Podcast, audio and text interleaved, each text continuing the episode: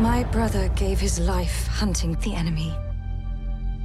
His task is now mine. Speak your truth. We already know. Stand with me. Ours was no chance meeting. Not fate. Nor destiny. Ours was the work of something greater.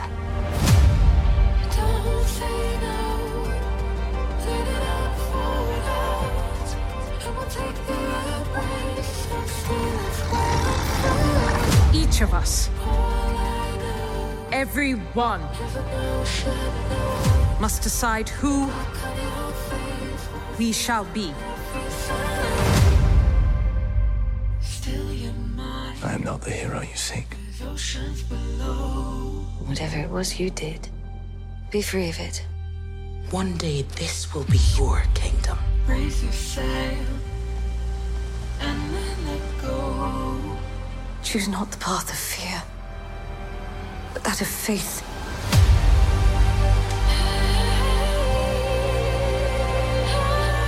One thing we can do, better than any creature in all Middle Earth, we stay true to each other with our hearts even bigger in our feet.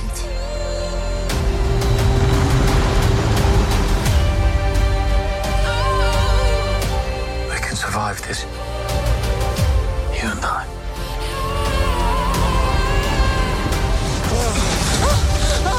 Commander!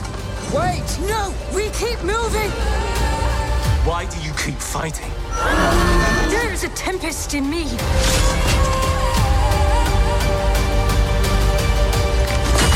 Have fought long enough, Galadriel. Put up your sword.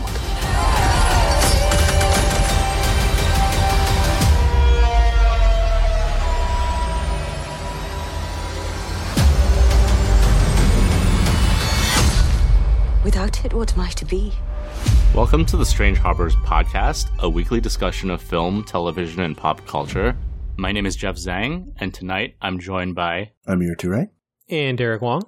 So, tonight we are talking about the first two episodes of Amazon Prime Video's new crown jewel, the uber expensive, strangely controversial The Lord of the Rings series, The Rings of Power. This show is Amazon's big play in the streaming wars, I guess, which they purchased the rights from the Tolkien estate for $250 million, if I'm not mistaken. And they spent another $450 million producing it.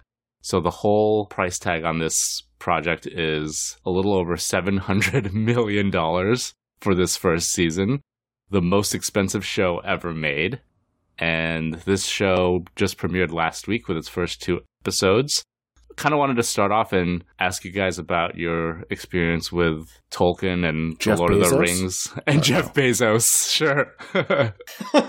and the Peter Jackson movies. What do you guys think about it? I remember reading The Fellowship of the Ring, but I don't think I've read the other books. I haven't read The Hobbit, but I do Mhm. love the original trilogy of The Lord of the Rings. I remember watching those in theaters very fondly and then like buying the DVDs and then when the extended versions were released I bought those too. This is like one of my favorite trilogies I think of all time. Mm-hmm. I think The Fellowship of the Ring is one of my favorite movies. The final sequence, like the Two Towers, I think is just amazing. Uh, you know, but when it came to The Hobbit, you know, I was really excited, but I think that was a little bit of a letdown. Like, funny, kind of reminds me of Star Wars, right? The Star Wars prequels aren't my favorite, and I think The Hobbit being a prequel wasn't my favorite either. But I was still very much excited about returning to this world. Um, yeah, I was pretty excited to catch this show. What about you, Amir? Sort of similar to Derek, except I'm literate. So I've read, um, I've read uh, The Hobbit, The Lord of the Rings, and The Silmarillion.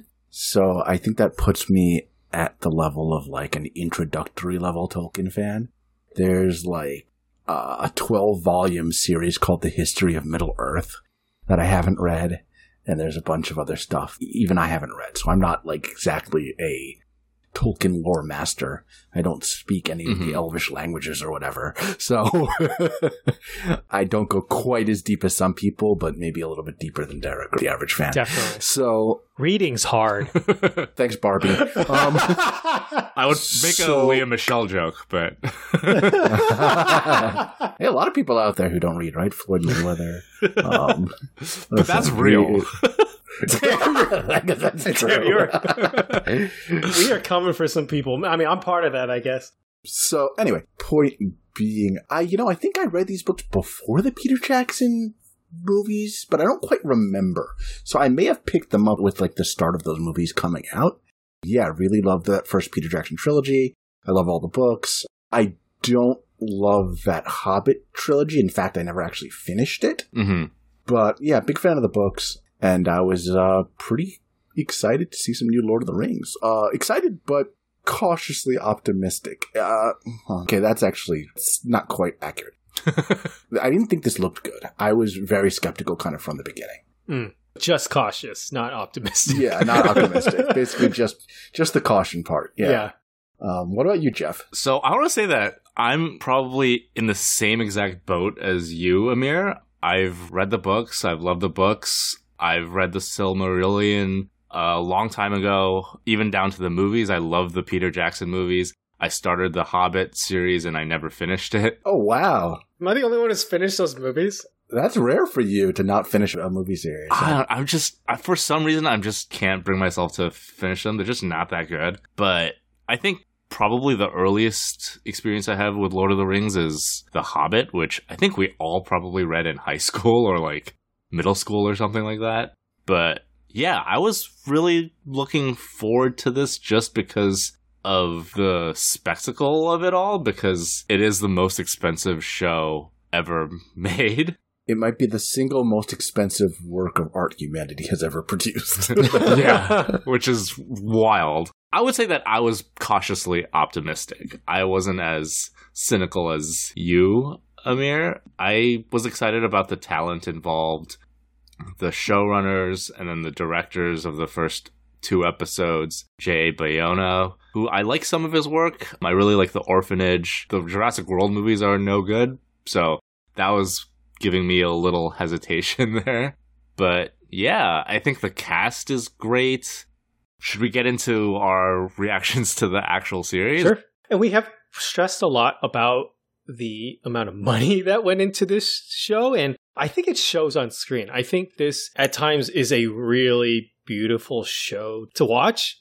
And it does give me like flashes to like the Peter Jackson stuff. I think he did a really good job in his original movies, kind of creating this world visually. Uh, with I was going to say Westeros, um, the way he presents Middle Earth, and I definitely got flashes of that. And I think the the money is there definitely with the set design, the prop design, and I think a lot of has been talked about the CG lately about you know She Hulk and like Marvel not being able to develop good CG nowadays. And you know I don't think this has that big of an issue with the CG. I think there are some things that are a little wonky in some of the scenes, but overall, I think this is actually a really beautiful show to watch. Ultimately, like the first two episodes, I thought were really sad to say, a little bit boring.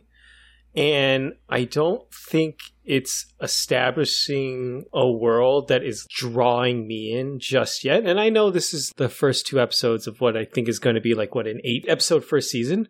So maybe there is time to kind of let it flourish and let it grow. But I would like to do some comparisons to other things. We'll, save that for a little bit later and we'll let you guys talk first. Yeah, I agree with a lot of what you just said. Do you see the money? I don't think it looks cheap. I think if you're saying it looks cheap, you're just kind of a hater. Like you can see that they spent a lot of money on this, right? I totally Like, agree. I, I think that saying it looks cheap is just hater shit. It, it looks expensive. You can see the money. That doesn't necessarily mean that it's like well shot or has interesting visual language or anything like that, but it doesn't look cheap. I'll give them that for sure. And I agree with you. Um, overall, I'm not impressed so far. I guess you could say I am a little disappointed. It just doesn't really live up to what I thought. Way too many people of color in the world of uh, the Middle Earth. No, I'm kidding.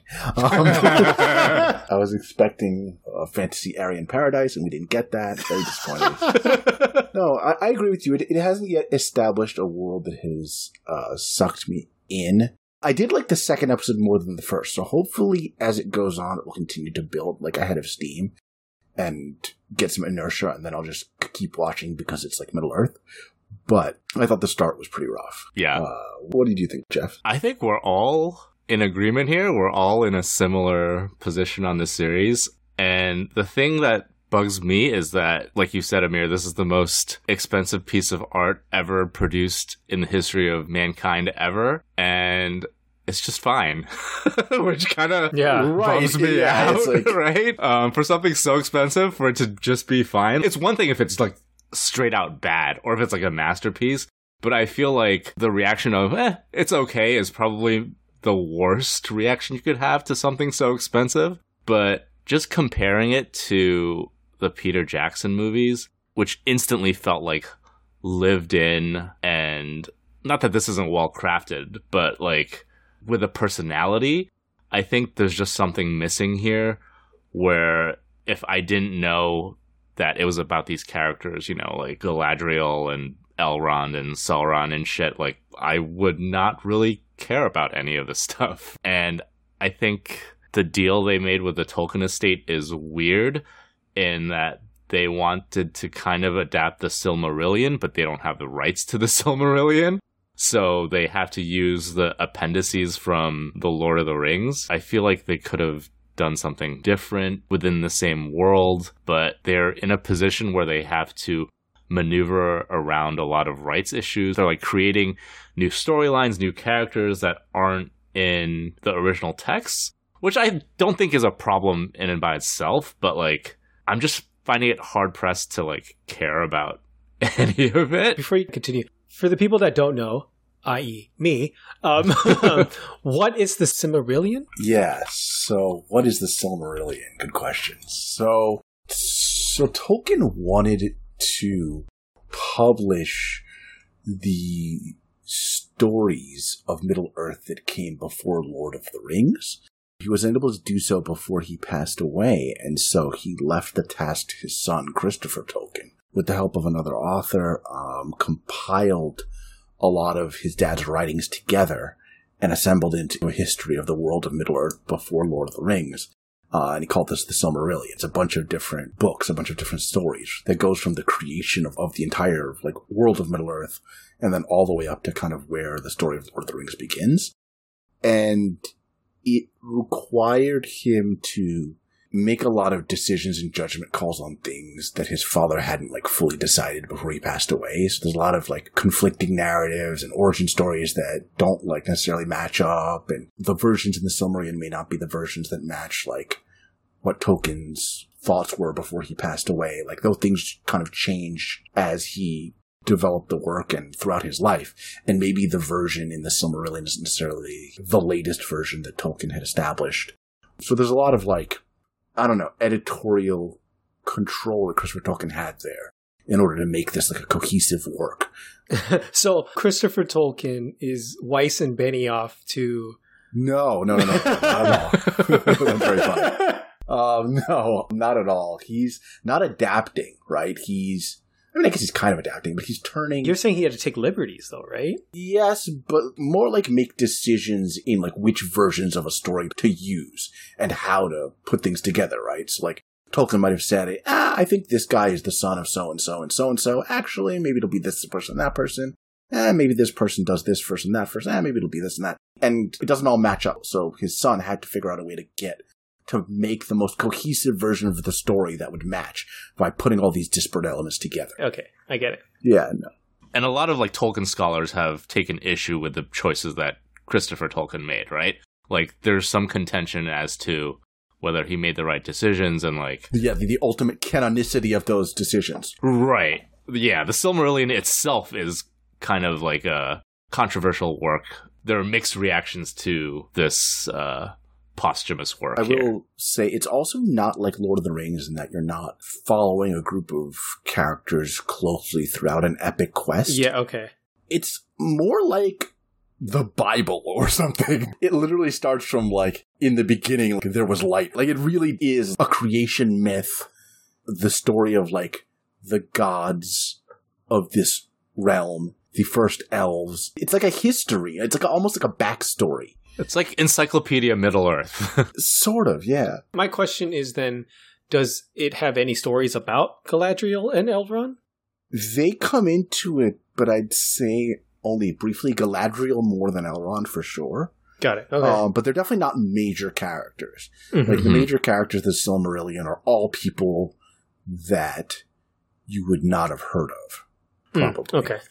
To then jump into like the series. You guys cool with that? Yeah, yeah, yeah. yeah. Uh, I think my biggest issue with at least the premise of like this show is that I, I kind of allude to it earlier. I'm getting very like prequel slash like kind of like Star Wars vibes here. It's a story where we kind of are playing with characters that we know their fate and like we kind of know where maybe this story is leading to versus I'd rather see something not so related. Like it sounds like the Silmarillion would have been like something I would have been really interested in, where it's like all these stories of like all these people that I don't know about, versus we have these major players that we're supposed to already have an attachment to, right? Galadriel, who was originally played by Cate Blanchett in the original movies, and then Elrond, who was played by Hugo Weaving. And this idea of, oh, is Sauron going to return? Like, well, yeah, of course he does. We know that he returns. The whole prologue to the original Fellowship of the Rings is how they got rid of him the first time. I'm a little bit more interested in like the characters that are actually not them and some of the stories that are not revolving around them versus they're just characters that I already kind of know the trajectory of, I guess, of their story. I have some thoughts on that. And I guess spoiler alert if you don't want to know a little bit about the history of Middle Earth, because I kind of have to talk about it to talk about my view on this. So basically, the Lord of the Rings story takes place in the third age of this world, at the end of the third age. And each of these ages is like a period of at least like 3,000 years or so. And the first age goes from like the creation of the world all the way up to the defeat of like the great enemy Morgoth. You've heard his name a bunch in the Ring of Power uh, Yes. show. And he's sort of Sauron's ex-boss. Um, and he's defeated and like banished to the void or whatever. And so that ends the first age and starts the second age. The second age witnesses the rise of Sauron, and a whole bunch of other things happen, but the rise of Sauron and then his eventual defeat at the end of the second age, the last alliance of elves and men. Gil-galad uh, comes in, and Elendil and Isildur, and Isildur's Bane. This is the fight at the very beginning of Fellowship of the Ring, Fellowship, that prologue, where you see uh, Isildur cuts off Sauron's hand, and he takes the ring, and Elrond's begging him to throw it into the fire, and he doesn't do it. And then eventually he's killed, and the ring is, you know, floats away in the river and is lost to time and found by Gollum, and we all know the rest. So that's the second age, is from the defeat of Morgoth to that first defeat of Sauron. And then the third age is um, Sauron, because he's not fully defeated, he comes back over time and eventually is finally defeated at the end of the third age. And those are the movies we all know. Mhm. So the first age is pretty well outlined in the Silmarillion. We pretty much know what happens. And the third age is not all outlined, but the very end of it is in Lord of the Rings. But the second age is reasonably empty as far as Tolkien not giving us the most detail about this time period. Mm. So I do think it's a really smart place to put a show Mhm. time wise because they have a lot of so much- leeway. yeah, I feel like they have a lot of free space to move around and not bump too much against canon. But I do think, in a way, they hamstring themselves with what you're saying, Derek, where they chose these characters that everybody knows. I almost think, I guess it's very difficult to be like, hey, do a Lord of the Rings show without the characters anybody knows, right? Like, that'd be a really difficult sell, right? A billion dollars on people nobody's ever heard of. But I almost think that would have given them even more freedom if they had done that. I don't know. I sort of share your issues with the choice of picking people who we know so well. I sort of agree. I kind of disagree because You're going to bring up Better Call Saul? I think it's all right. Like we said offline, I think Better Call Saul is the exception. About Yeah. prequels, right? prequels that can be done well, where even if you know the fates of the characters, that you can still mine drama and a great story out of a story you already know how it's going to end. And I think that's partially true here, but I just don't think anything is that interesting yet. Yeah. All right. So first of all, I think there are two camps of people who are not super into this show. you have like the straight up racist haters who are like, there's no black people in Middle Earth, and like they're super upset about like the casting and stuff. And then there's people who are just don't think the show is that good yet, which I think I find myself in. I think we kind of all find ourselves in at the moment. Yeah. I think there's a third category too. Sorry, which are like the Tolkien purists. Purists, yeah, yeah, yeah, yeah. Who like aren't racist but are just very into Tolkien and are just really mad about any kind of change from the canon. Like the super nerds, right? Yeah. Mhm. Which like a shout out to those people, respect. Uh, but they weren't gonna ever really be happy with anything, I don't think, you know? hmm Like those are the people who like didn't like the Peter Jackson movies because they weren't true enough to the story. Yeah, I was just gonna say, like the Peter Jackson movies are not like hundred percent faithful either. They take a ton of liberties too. Right. And like there's a lot of people who have their problems with that. If you're consistent and you're like, you know what, the Peter Jackson movies also don't live up to like my level of canon, you know what, I have a begrudging respect for your insane fanaticism. So like that's cool. But yeah, don't fall into that racist category, I guess. I think there's a lot of fiction right now, movies, TV series, whatever, where like you know they really bring like racial politics and things like that, and they bring it down like a sledgehammer sometimes. And this is not the case. So the people who are calling this show woke, you just mean that Mhm. there are minorities in it, right? The show is not like woke to say. I think they integrate the people of color in the show very well. There's no like any sort of signaling of any kind where they make an effort to point it out or anything. I think it's seamlessly built into the show, and I do like that. I think it's great. I just wish the show itself was a little more interesting. Right. I agree completely. I was pleasantly surprised with how well they integrated the people of color. I'll be honest, I was a little worried. I was like, uh oh, they're putting people of color in this. Like, is this going to be some kind of weird political thing? Or like, is it like a substitute for like substance in the show itself? Um, or is it going to like upend all the lore and make things look goofy? And in the They end, I didn't. really don't think it did. I'll admit I was a little worried. Not to throw myself into the racist camp, but I was a little worried. I was like, oh, like, is this going to work out? You know what I mean? And, um, you know, I think by and large it did. Like, if the show's not good, it has bigger problems than, like, diversity, right? Like, that's not the issue. Yeah. And also, like, solidarity with all the actors who like, being, like, attacked by, like, racist fans online and shit like that. Like, fuck that shit. Yeah. Yeah, absolutely. And I'm glad that the cast members are standing by them as well. And like even the original trilogy cast, they came out and they were like, Yeah, Elijah Wood came out and said stuff. yeah, He seems like a fucking good egg, man. I like that guy. Yeah, he's cool. I like Elijah Wood. I do want to say, like, you don't want to get trapped into feeling like you have to defend a work of art, like, just because it's diverse, right? Exactly. I Like, there's 100% this- agree. Mhm. Game that the corporations play where they'll put something out that's diverse and then, like, they automatically get, like, an online army of people to defend it, even if it's fucking Yeah. bad. It is an intentional, cynical thing that they do, right? So, like, don't Yeah. fall into that trap, but um, you also don't have to, like, be racist about this shit. There's a lot of it. There's a lot of using diversity as a shield against criticism, right? Yeah, because then people are right. like, oh, you don't like the show, it's because you're racist. Well, sometimes your show fucking sucks. Which is not the case here. The show doesn't suck. It's just I'm waiting for things to maybe get a little Waiting to be hooked, right? Yeah. yeah. waiting for the hook. And my issue is that a lot of it just doesn't feel lived in. Like I said this before, but like Absolutely. the Lord of the Rings movies, Peter Jackson ones, it's like instantly lived in. Like I could spend like an hour in the Shire just with fucking Frodo and Gandalf Yeah, chilling man. in Bilbo's cabin and stuff. Blow some smoke rings and Yeah, dude, it's cool. sing some songs. Yeah. I agree. I think the dwarves actually feel pretty good here. I thought. Yeah. Yes. I, thought yeah. the I dwarves think felt that's a pretty good high in that point. second episode. Hmm I think the elves stink. Yeah. And I don't know if it's like a problem with getting too close to characters who are supposed to be like regal and mysterious and all knowing, but they just don't feel like the elves to me. And I, and maybe that's an intentional choice. Like these aren't the veteran, super experienced, wise people that we knew in the Lord of the Rings. They're much younger and more callow and they're going to make mistakes and so on. And that's what they're trying to portray. But they just feel too human. I don't know. They don't feel right.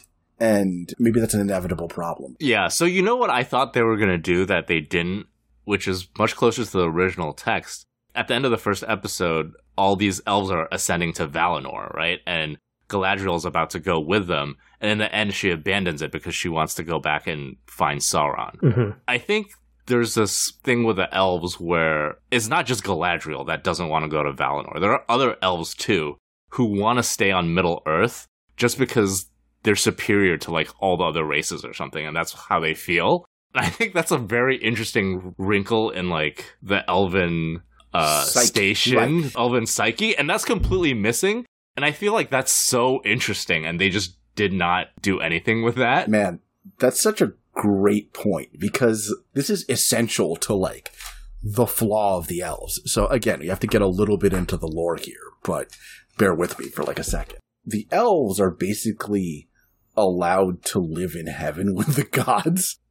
hmm And so if you choose not to, you're like rejecting the gods in order to stay on earth. And like, well, why would you do that? Jeff kind of points out in part because you are sort of an upper caste there, right? Like the elves are longer lived and immortal and they don't suffer from disease and they're more beautiful and they're wiser and they're richer and the other races sort of pay them some kind of obeisance. Uh, and so they stay there as nobility as opposed to going into heaven to Valinor and being maybe the lowest rung on the totem pole. Why not stay in Middle Earth and rule in hell, so to speak? Yeah. You know, part of the elves' essential, like, sin is their desire to preserve things eternally and make Middle Earth like a copy of heaven, a copy of Valinor, and rule there instead of just going to Valinor. That is hmm. part of their flaw in Tolkien View. And yeah, you're right, that's completely missed and completely kind of flubbed.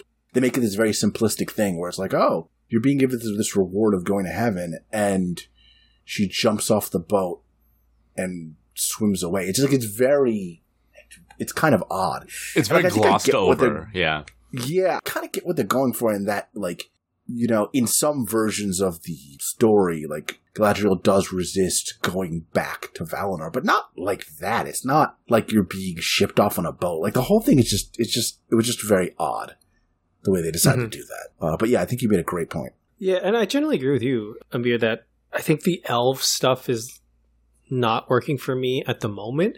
Except I do like the Arondir character, Yeah, um, the elf on the station. he definitely works better than Galadriel Elrond.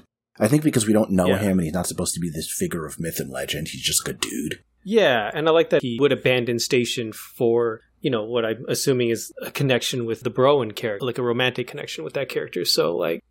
I was a little bit more drawn into that versus like, what are we going to do about Sauron? That stuff doesn't interest me, like I said at the moment, but I think this more kind of internalized relationship is something I'm more interested in. But even then, I'm not super invested in his storyline either. Mm-hmm. It's just that nothing feels like intimate to me.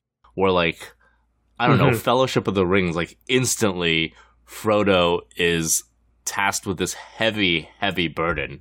And like that's instantly like something that you can feel and like something you can latch onto story wise, right? But here it's just like, oh, you know, Sauron's back and like you gotta find all the clues and then the Harfoot's got like the mysterious stranger that falls from the meteor or whatever. Like who's that? It's like this typical puzzle box narrative that Yeah. these shows love to do, which just isn't that interesting in that case. I want to give it the benefit of doubt. It's only two episodes in. I want to see where things go. I'm curious. Like you said, the show is gorgeous. I think the performances are great. It just hasn't grabbed me quite yet. yeah. And I think you bring up a really good point in comparing to the Fellowship of the Ring. But like the way I realize I'm not really drawn into this show is that let's say you take the original trilogy, right?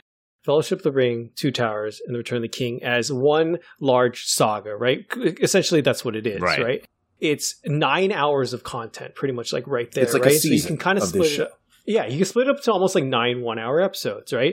And if you think about the Fellowship of the Ring, within the first two episodes, right, the first two hours, you've gotten the formation of the Fellowship. You've got to like meet all the characters. You got to understand their relationships real quick, and you had the great dungeon, like dwarf mine set piece, and then the loss of Gandalf, right? Mhm. Like that's just the first two hours of that movie. Like we didn't even get to the part with Boromir yet by the second hour, but like in those first two hours, you had a great action set piece.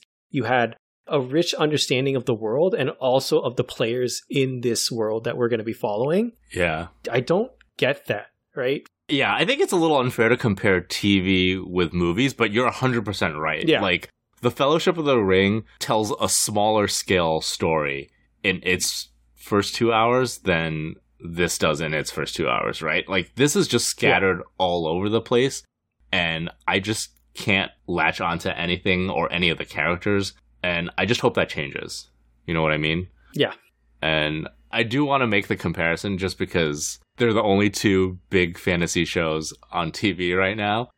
All right. If you told me like a year ago that I would be super into the House of the Dragon versus the new Lord of the Rings show, I would tell you to get the fuck out of here. Because I got burned by Game of Thrones so bad, but like I'm super into House of the Dragon and like Yeah. I'm not that into this. And it's not about like the gore or the nudity or any of that. It's just about texture and how invested you can be in the characters.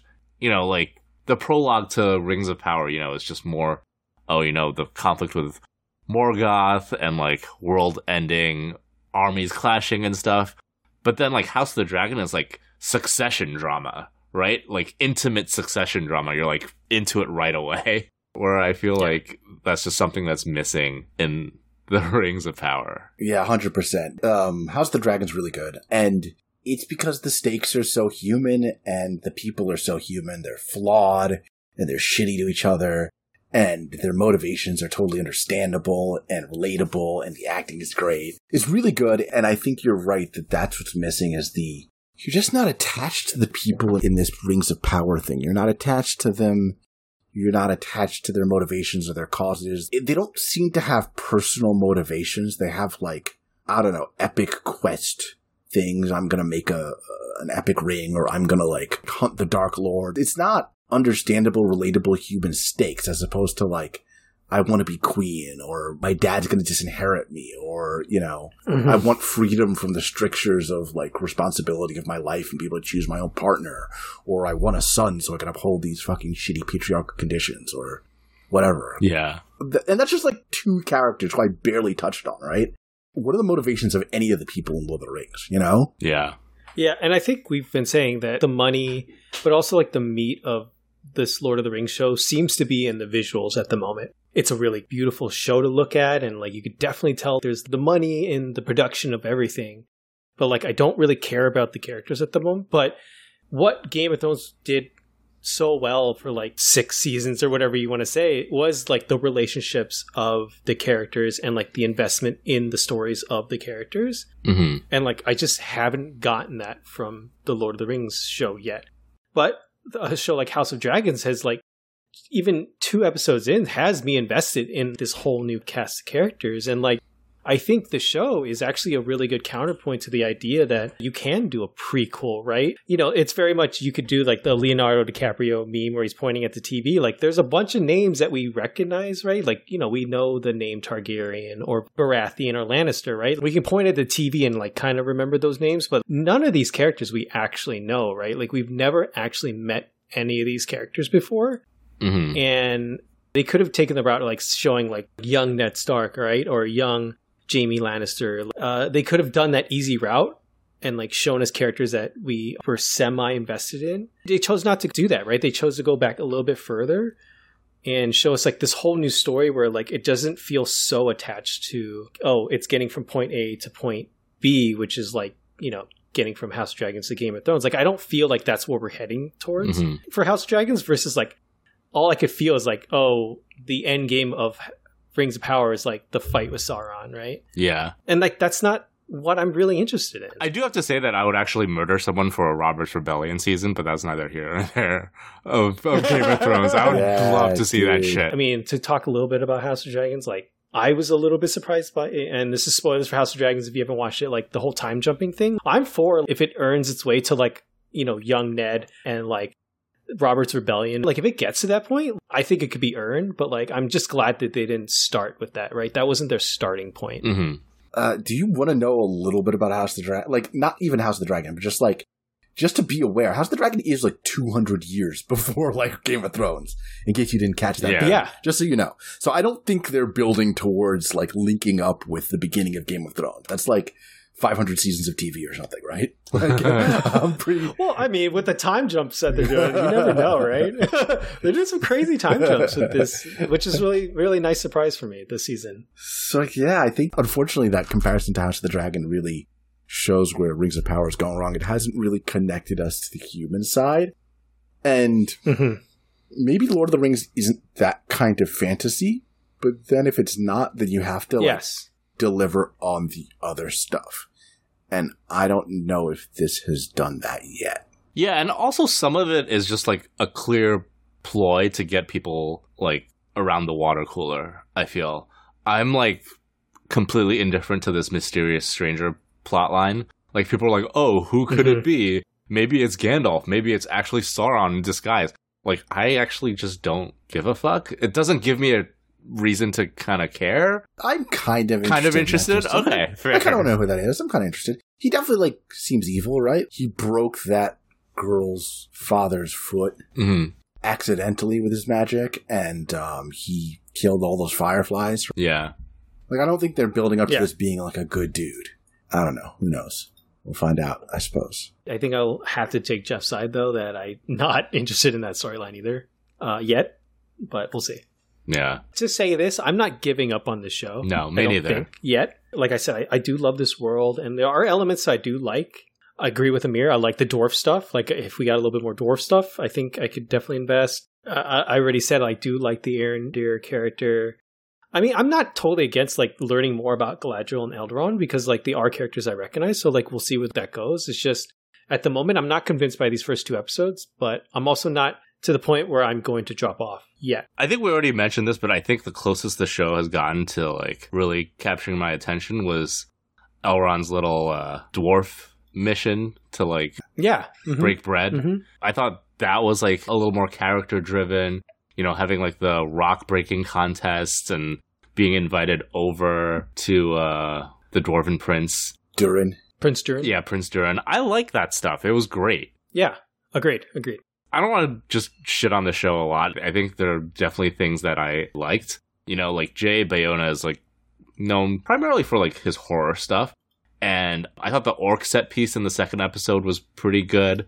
It was kind of like a, a little monster movie, you know, with uh See, I don't even know any of these characters' fucking name. Bronwyn. Bron- Bronwyn, Bronwyn? uh, Yeah. Bronwyn and her kid being stalked by that one orc. I thought that was a great, like, tension-filled little uh, set piece there.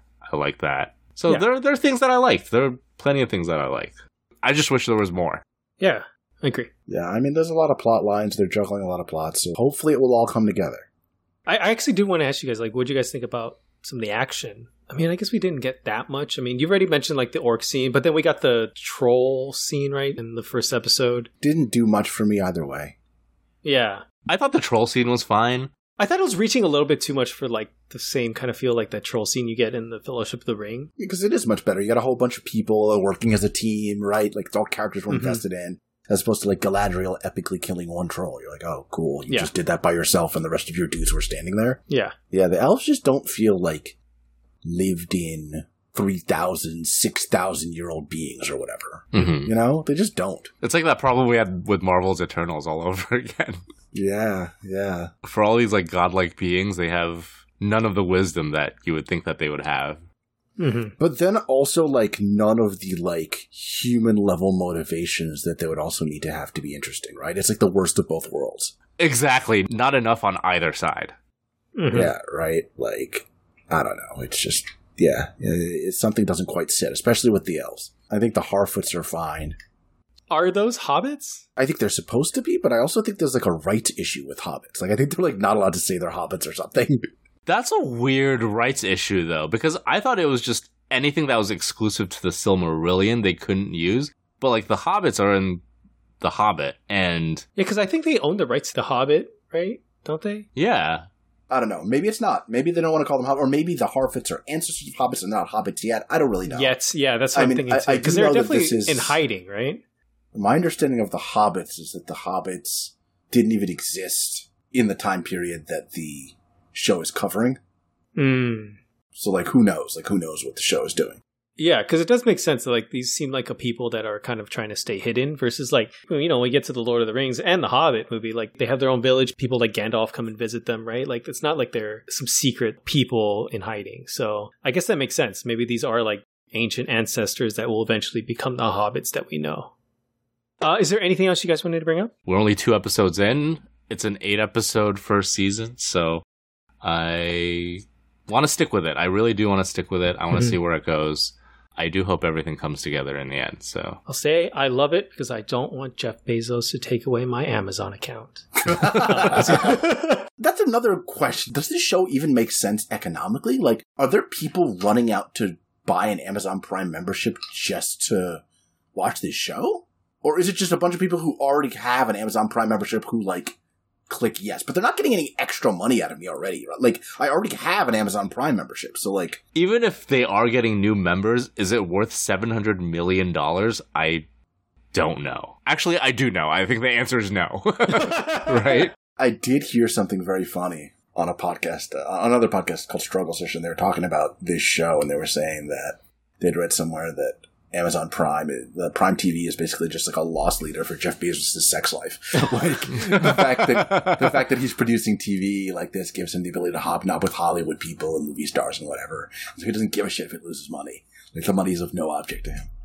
I mean, that makes sense. Like seven hundred fifty million dollars is a lot of money, but like for Amazon and Not Jeff. Bezos, it's probably like Right. a drop in the I mean, bucket. this is like a, right? this So is just like yeah, this is just like a little hobby project for him. Yeah, it's like a little prestige play for the company. Uh, you guys can correct me if I'm wrong. Like I thought I heard that he's like a big Tolkien head, right? Like he's actually a really big fan of the Lord he of the is. Rings. He wants this to be good. Yeah. This is not like for lack of care Yeah. or for lack of trying. Maybe he had too much involvement. Maybe he gave too many notes. Like, I don't know if he somehow fucked it up, but if he did fuck it up, it definitely wasn't like because he doesn't like Tolkien, right? Like, he wants this to be good, and I think everybody involved wants it to be good. I think there is a quote going around where he says that basically the, the creatives behind this didn't take his notes. So like, if anything, I don't know if you can blame Be- Bezos. I want to say that with Amazon, they probably have the highest percentage of original series and movies that are just like don't seem like real movies or series. like the Jack Ryan series, the Terminal List, that Chris Pratt show.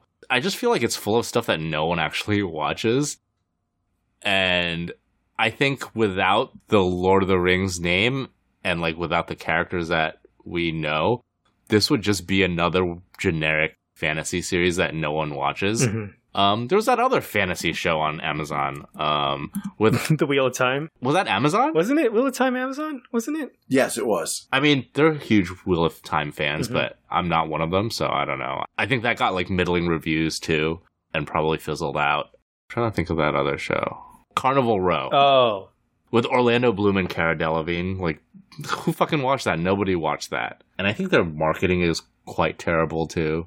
Uh, a lot of things just get buried, but I don't know. They spent a lot of money on the show, and I hope they pull it off in the end. So. all right. Well, I think that will conclude this week's episode. Where can people find more of your work, Jeff? You can find me on my blog at strangeharbors.com, and you can also find me on Twitter and Instagram at Strange Harbors. What about you guys? You can find me praying to Elbereth that this show gets good. What about you, Derek? You can find me at the world's okayest photos and Screen Agents Guild on Instagram. But if you liked this podcast, the easiest way to support our podcast is to subscribe where you get your podcasts, whether it be Apple Podcasts, Spotify, Stitcher, or any of the other popular podcast apps. If you're listening to us on Apple Podcasts or Spotify, please do us a favor and give us a great rating. It really helps to get our podcasts out to more people. Yeah, if you have any questions, comments, suggestions on our episode on The Lord of the Rings, The Rings of Power, feel free to shoot us an email at jeff at strangeharbors.com. Uh, we like reading listener mail, and sometimes we read it out loud on the pod, so feel free to do that, and we will see you guys next week. See you next week, everybody. See you guys then.